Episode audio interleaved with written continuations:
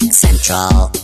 This is Tech Radio. All things computers, gadgets, and web happening right now in Ireland. Hear us anytime on iTunes or download from techcentral.ie.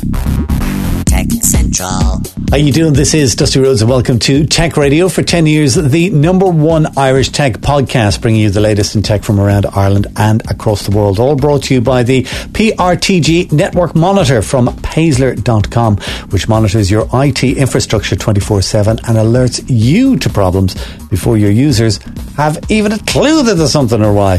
Check out their system at www.paessler.com and find out how you can work smarter, faster and better. Remember, as well as our show on air with RTE and online via the website or your favourite podcasting app, we of course keep you up to date on all things tech every day with hourly updates and daily newsletters, which you can grab for free at techcentral.ie. Just before we get into our interview for this week, I'm joined as always by Niall Kitson, our um, our editor in chief, our president. Do you like president?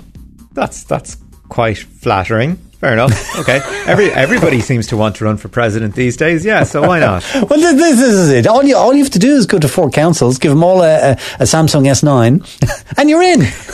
And you're in. That's simple as that. Do you know Yeah. what I was? I was because I actually, I actually know. It's kind of it's weird when you get older. I know like three of those people who are all running for president. I know them, and I also know Oh, wow. the uh, the sitting president as well. So it's a it's a strange, strange world that we live in. Anyways, uh, listen, uh, I was just going to ask you to take out your diary Okay. and to make a little note for the first of December. Okay. Okay, so just write this down. Dusty's Christmas December. present. Dusty's Okay. Christmas present. Buy him the Lenovo Yoga C930. You got it? Okay. Rolls rolls just quite nicely off the tongue. Okay. C930. Fill me in. What's the big deal? Well, it's kind of, do you know, like we're doing this program so long, right? And we see so many things, and then eventually it just, it just, it's like white out. It, we don't see anything anymore that, that we're interested in.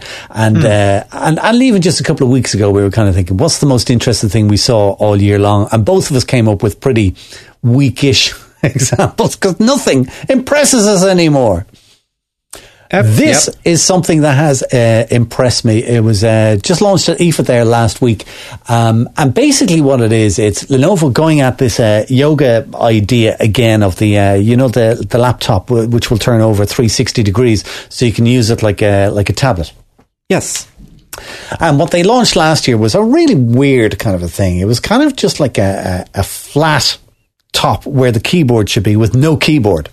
And the idea was you would put a piece of paper over it and everything you wrote on the piece of paper would be picked up by that flat uh, thing and then displayed on the screen.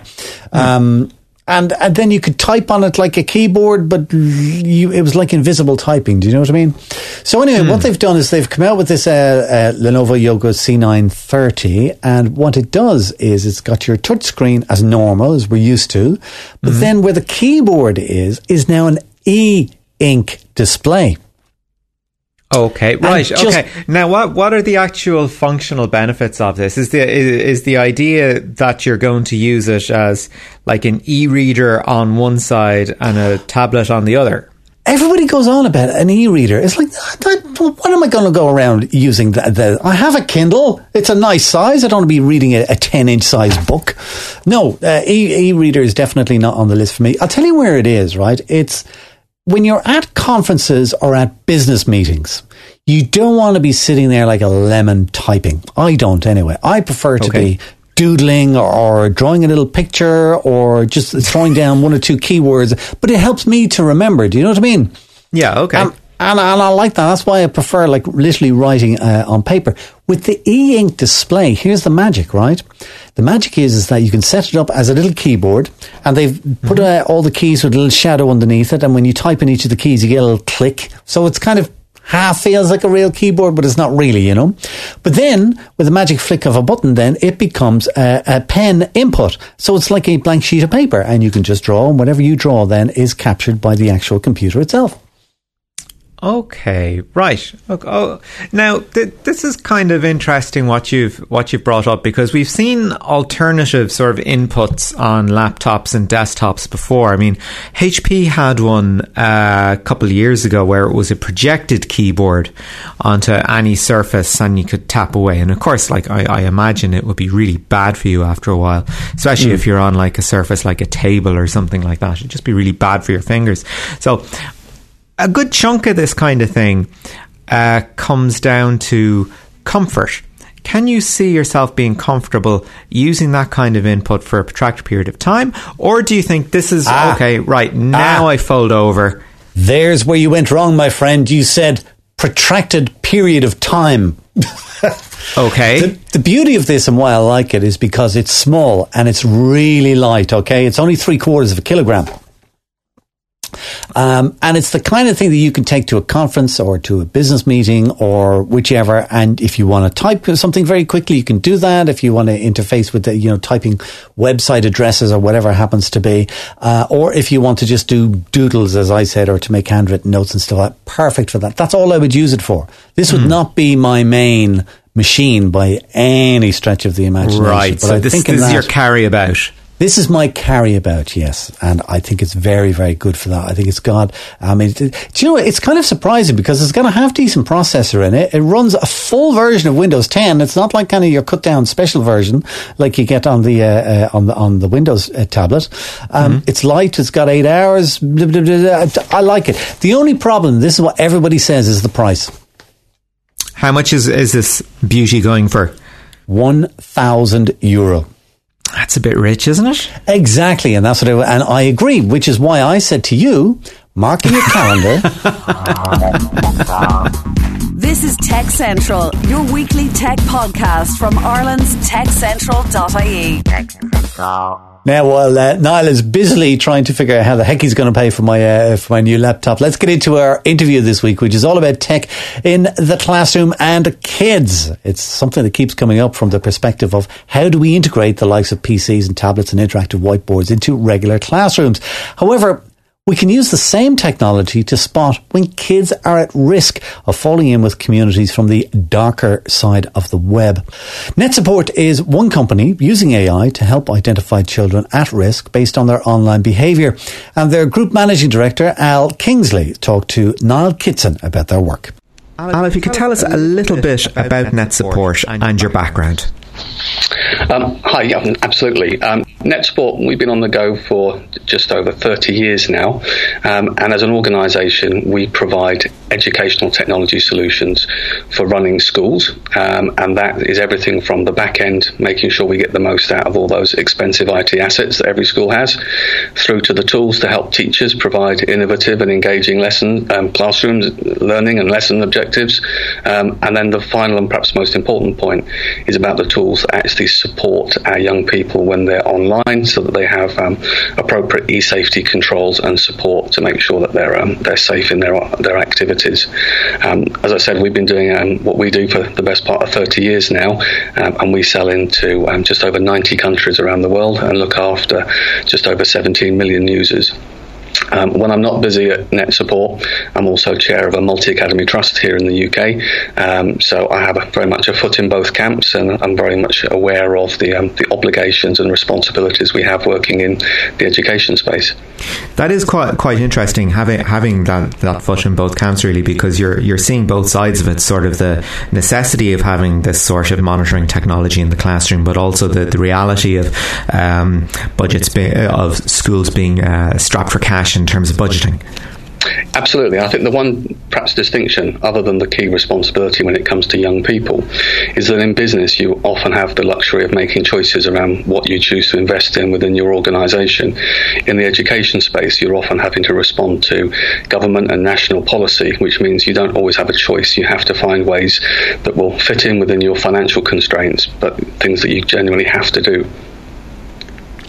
So when we're looking at what's happening inside the schools, um, there is the element of yes, we have to manage the the IT estate. That's the physical level. That's what people are quite used to. It's when you get down to the level of the user, effectively the level the level of the child, that there needs to be that level of literacy, um, also in terms of what is appropriate to be searching, what is appropriate to be looking at, um, what sort of uh, material is relevant to the lesson at hand, and what you should know you shouldn't be looking at or, or searching for. So this brings in the level of what you call citizen citizenship or, or. If you could tell us a little bit about that. Well, digital citizenship is um, is very much the all-encompassing term, and, and, in practice, it relates to all of us, whether we are or aren't within um, an educational setting, and it um, is relevant to young people, teachers, parents, and everybody else. Uh, and there are a number of strands that probably come on come under that umbrella that most of us will be familiar with. So there's very simplistic things which are about how we um, choose to respect um, other people and ourselves and how we conduct ourselves both in the physical and the digital space. Um, being aware of how we protect um, our information, both um, again locally and online. Um, there are some strands very important to teach young people, standing up to cy- cyberbullying when you see it, and also being empowered to know how to go about actually reporting that and responding to it. Um, things like respecting copyright, understanding how to quantify information that's been shown, very prevalent when we see on the news now topics like fake news. Um, being careful how you leave a digital footprint behind lots of us um, within a, an education and business sense have been aware of GDPR over the last few years. But um, you know, as a young person and at any age, we always need to be very aware of whatever we post online or we leave is there as our footprint for the future. Um, and then the big strand, which is very much the school-centric part, is about making sure um, that we stay safe online, and that then comes into the education that both parents and schools provide to proactively um, give us, our children the skills to be digital citizens themselves, but alongside that, meeting our obligations to actually put tools in place to actually monitor and make sure that our kids really are kept safe. It's actually a very ambitious um, uh, concept in a lot of ways because you're introducing things like uh, device literacy. That's that's fine. We're used to that at this stage, but also uh, this far-reaching concept of yes, okay, what you what you what we do now echoes in infinity. I think as the as the film said. Yep. Do you think that concept gets through to kids? I mean, you you look at comments on YouTube videos, you look at comments on Instagram posts, on on Facebook posts, and they're done in haste. They're done in the heat of the moment. How do you get across the message that, look, you're doing this now and it seems like fun, but five years, ten years down the line, somebody is going to be able to Google you, somebody is able to uh, find you on Facebook, and that's still there?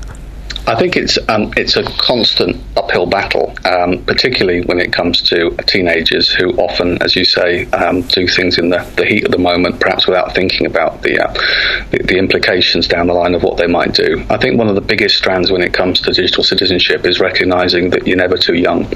You know, there are there are clearly things that as parents we do with our children very young when they're at home, whether it be picking up the iPad for the first time and and you make some sanity checks about what a child can do, what applications they can use use, and then understanding and setting rules about what a child can and can't do, and um, at what age it's appropriate for them to have messenger and social media accounts. Um, and I think for that reason, the earlier that you can start educating young people about those risks and what the implications are.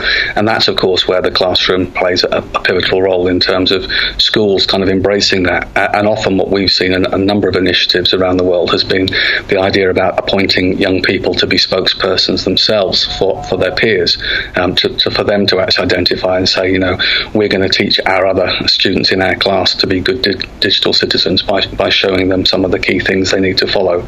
Um, but of course, with this rightly so, this desire to give children all the different technological means to um, empower and engage with learning. You know, with more power comes greater need for tools to actually support and manage. And um, we want to provide all this technology in the hands of our young people, um, but at the same time, education is key to make sure that they're not uh, unfairly being put at a risk that's um, that's out there for them. And it, it's certainly much tougher for children of, of the current generation than it would have been 10, 20 years ago.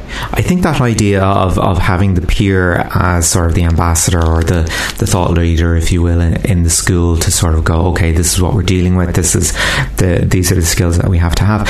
At, uh, where does the parent fit into this equation? I, am sure we must be getting to the stage now where parents have caught up with digital literacy. That you know we are seeing a new a new generation of parents that yes did know how to program the VCR when they were kids or do have their own Facebook accounts. Are, are we getting to that stage now where parents, or, or rather the cohort of, of parents, if you will, are catching up to kids in terms of the devices that are being used and how they are being used? Well, it's a double-edged sword, unfortunately. In one sense, absolutely, that the, you know, the, the, latest generation of parents are more um, digitally skilled and more familiar with technology and how to use it. But I'm not sure that automatically means that they're also better digital citizens.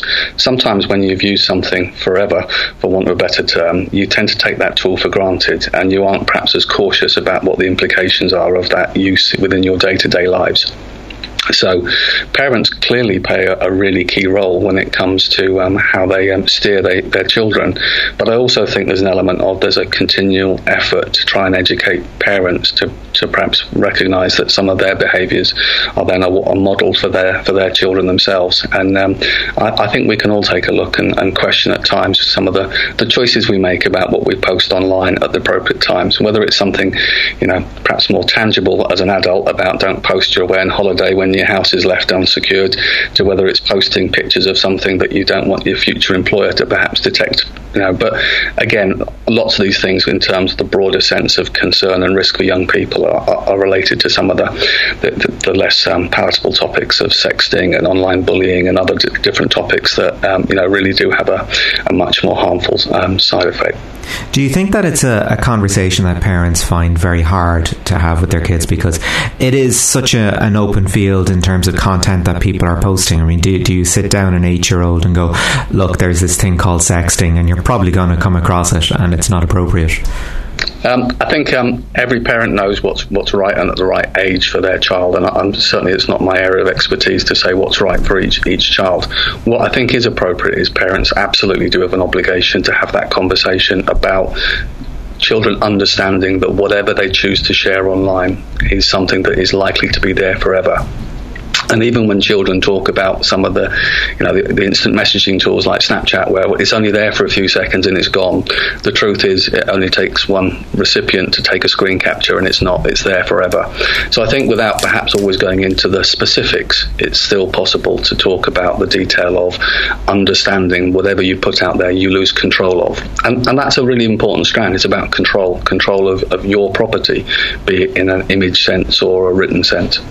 Moving then along to the actual technological element of things, we, we are seeing an awful lot of new technologies like AR, VR uh, coming on stream, but mm. also very importantly AI, which, uh, as we know, is still at this nascent stage and uh, it has its limitations as we're finding in various sort of mm, cock ups with Facebook, uh, uh etc.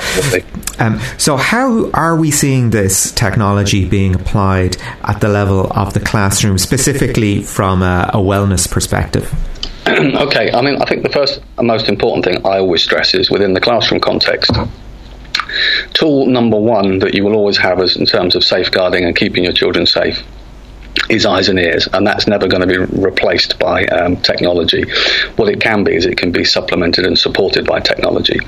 But if we think about the idea of um, what information we might need to assimilate to make a judgment about whether a child might be at risk online, some of the things we need to know is um, what website they're on, what application they're using, what device they're on, which student is it, uh, is it a child that potentially is more vulnerable than another child? What time of day is it? Is something they're doing online within a, a lesson putting them at more or less risk than perhaps in a, an unsupervised library period or after school. And if we pull all those things together, then we can create a degree of a rule book that says here's some context that we can make some um, informed judgments about, whether it be in a human sense or with AI. And then we need to say, well, from that, how do you actually identify when a child's at risk? Well, the standard approach tends to be to look for keyword indicators or phrases. So, typing a particular keyword might trigger an alert that says this child is searching for something that might be linked to self harm, radicalization, um, any number of different topics. And each topic may carry a different level of risk. So, self harm is one that obviously um, has a, a, sense of immediacy of a need for intervention. It could be more of a topic about body image, where it might prompt a whole school assembly to, to young people to, to make them aware of some of the risks. So, artificial intelligence um, within that context is really about taking keywords that are triggered, identifying who's triggering it, what website they're on, what they're doing, and then creating, if you like, a, a, an escalated level of risk and who should be informed as a result. So we'd all recognise that typing a term into a web browser or an online chat room is probably an area where you're more at risk than the same term typed into a PowerPoint spreadsheet where it might be linked to a history project. So that's a very simplistic level. Um, the clever bit when it comes to AI is around the concepts of things like neural linguistics, which is it's not just the words you type, but it's the words surrounding it, the sentence structure. So, you know, talking about the Hiroshima bomb versus how to make a bomb has very significant differences in terms of how much concern you might have to a sentence that's being typed. And those are the kind of things where technology solutions, like the solution that we, we provide for schools, um, is very much about bringing all that information together, making informed calculations, and then presenting the data into a meaningful way that teachers and, and school leaders can actually assimilate it. So that might be a word cloud to say, what are the trending topics with my 16 and 17 year olds versus my 7 and 8 year olds at the moment within school? It may also be just the common sense things about if I need to trigger an alert, do I trigger an alert for everything and leave a teacher with 200 messages in their inbox at the end of the day? Or do I trigger just on the most serious items. Perhaps I want to capture additional information like a screen grab of what a child was doing at the time the alert was triggered. So AI absolutely has a, has a, has a place because, of course, with so much online activity in different forms and on different devices, you can't possibly have a dedicated pair of eyes and ears to sift through that all the time. And with many topics like self harm, suicide, and others, you know, time is of an essence. You absolutely would not want to find that information the day after it was triggered because that might be a day too late.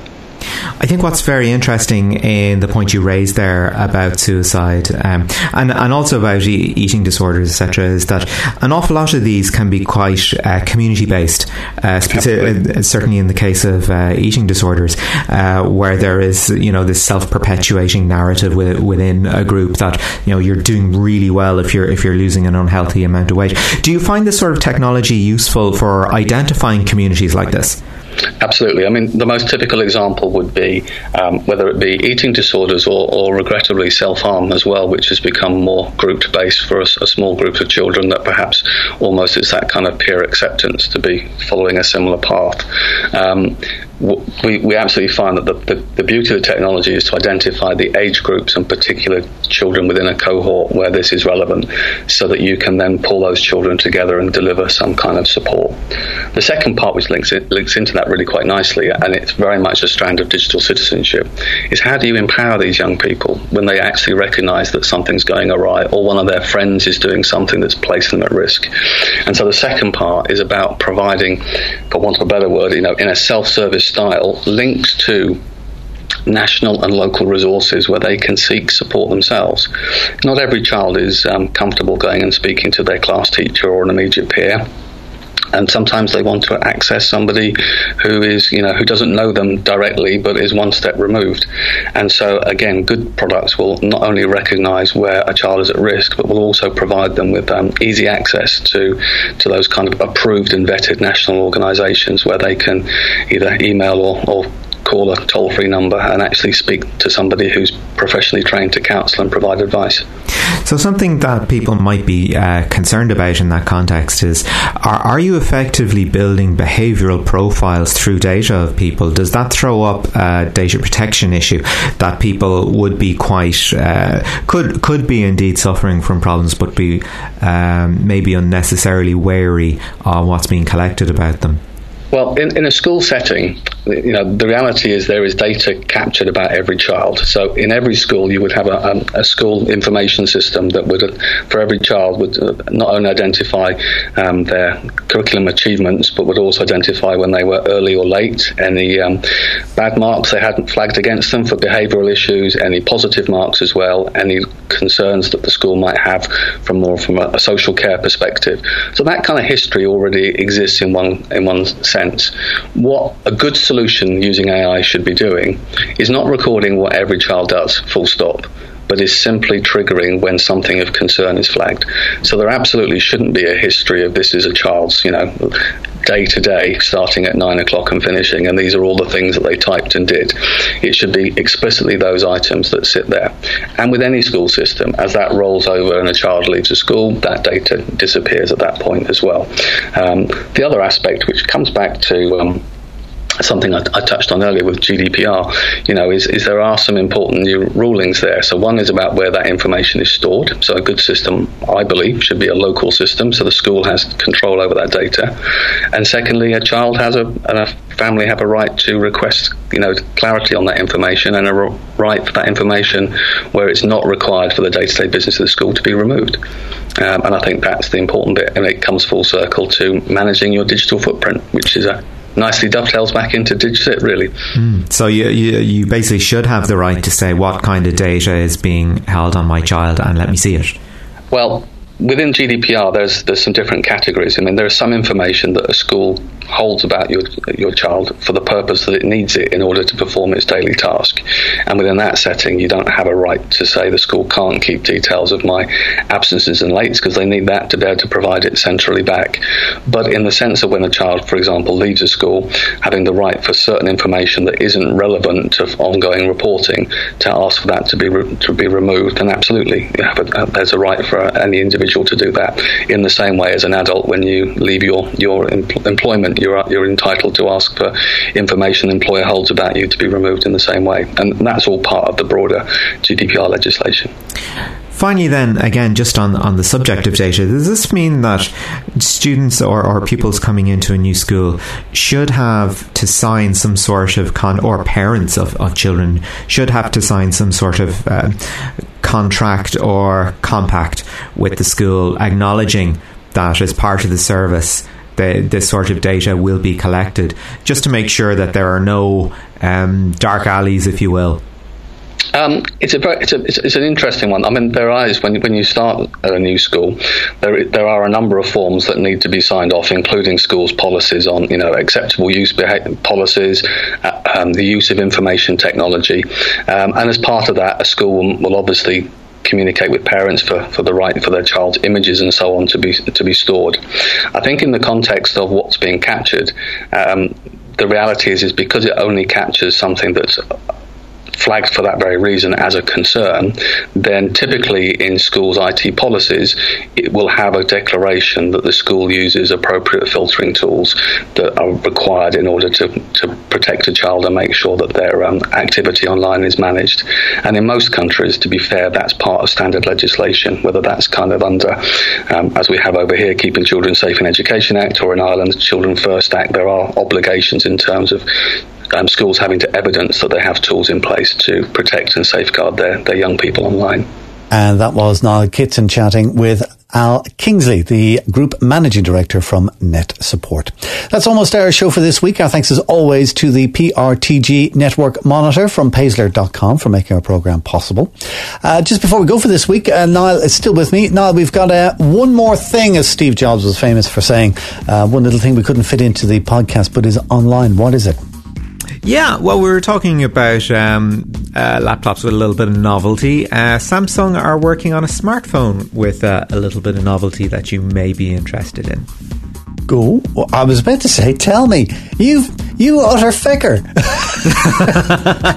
now let's go look at the website. You've mentioned uh, the, the, new stuff, innovative stuff, Samsung. Okay, I'm on it. I'm on it. I'm on it. You can get the lowdown on that and all things tech in Ireland with hourly updates, daily newsletters, and more at our website, techcentral.ie. Or, of course, listen to us each week online or Fridays on DAB Digital Radio with RTE Radio 1 Extra. Until next time, from myself, Dusty Rhodes, and from Niall Kitson at the Tech Central HQ, thanks for listening and have a great weekend. Get Tech Radio. Subscribe for free with iTunes or download on demand at techcentral.ie. Tech Radio is produced by digitalaudioproductions.com. Tech Central.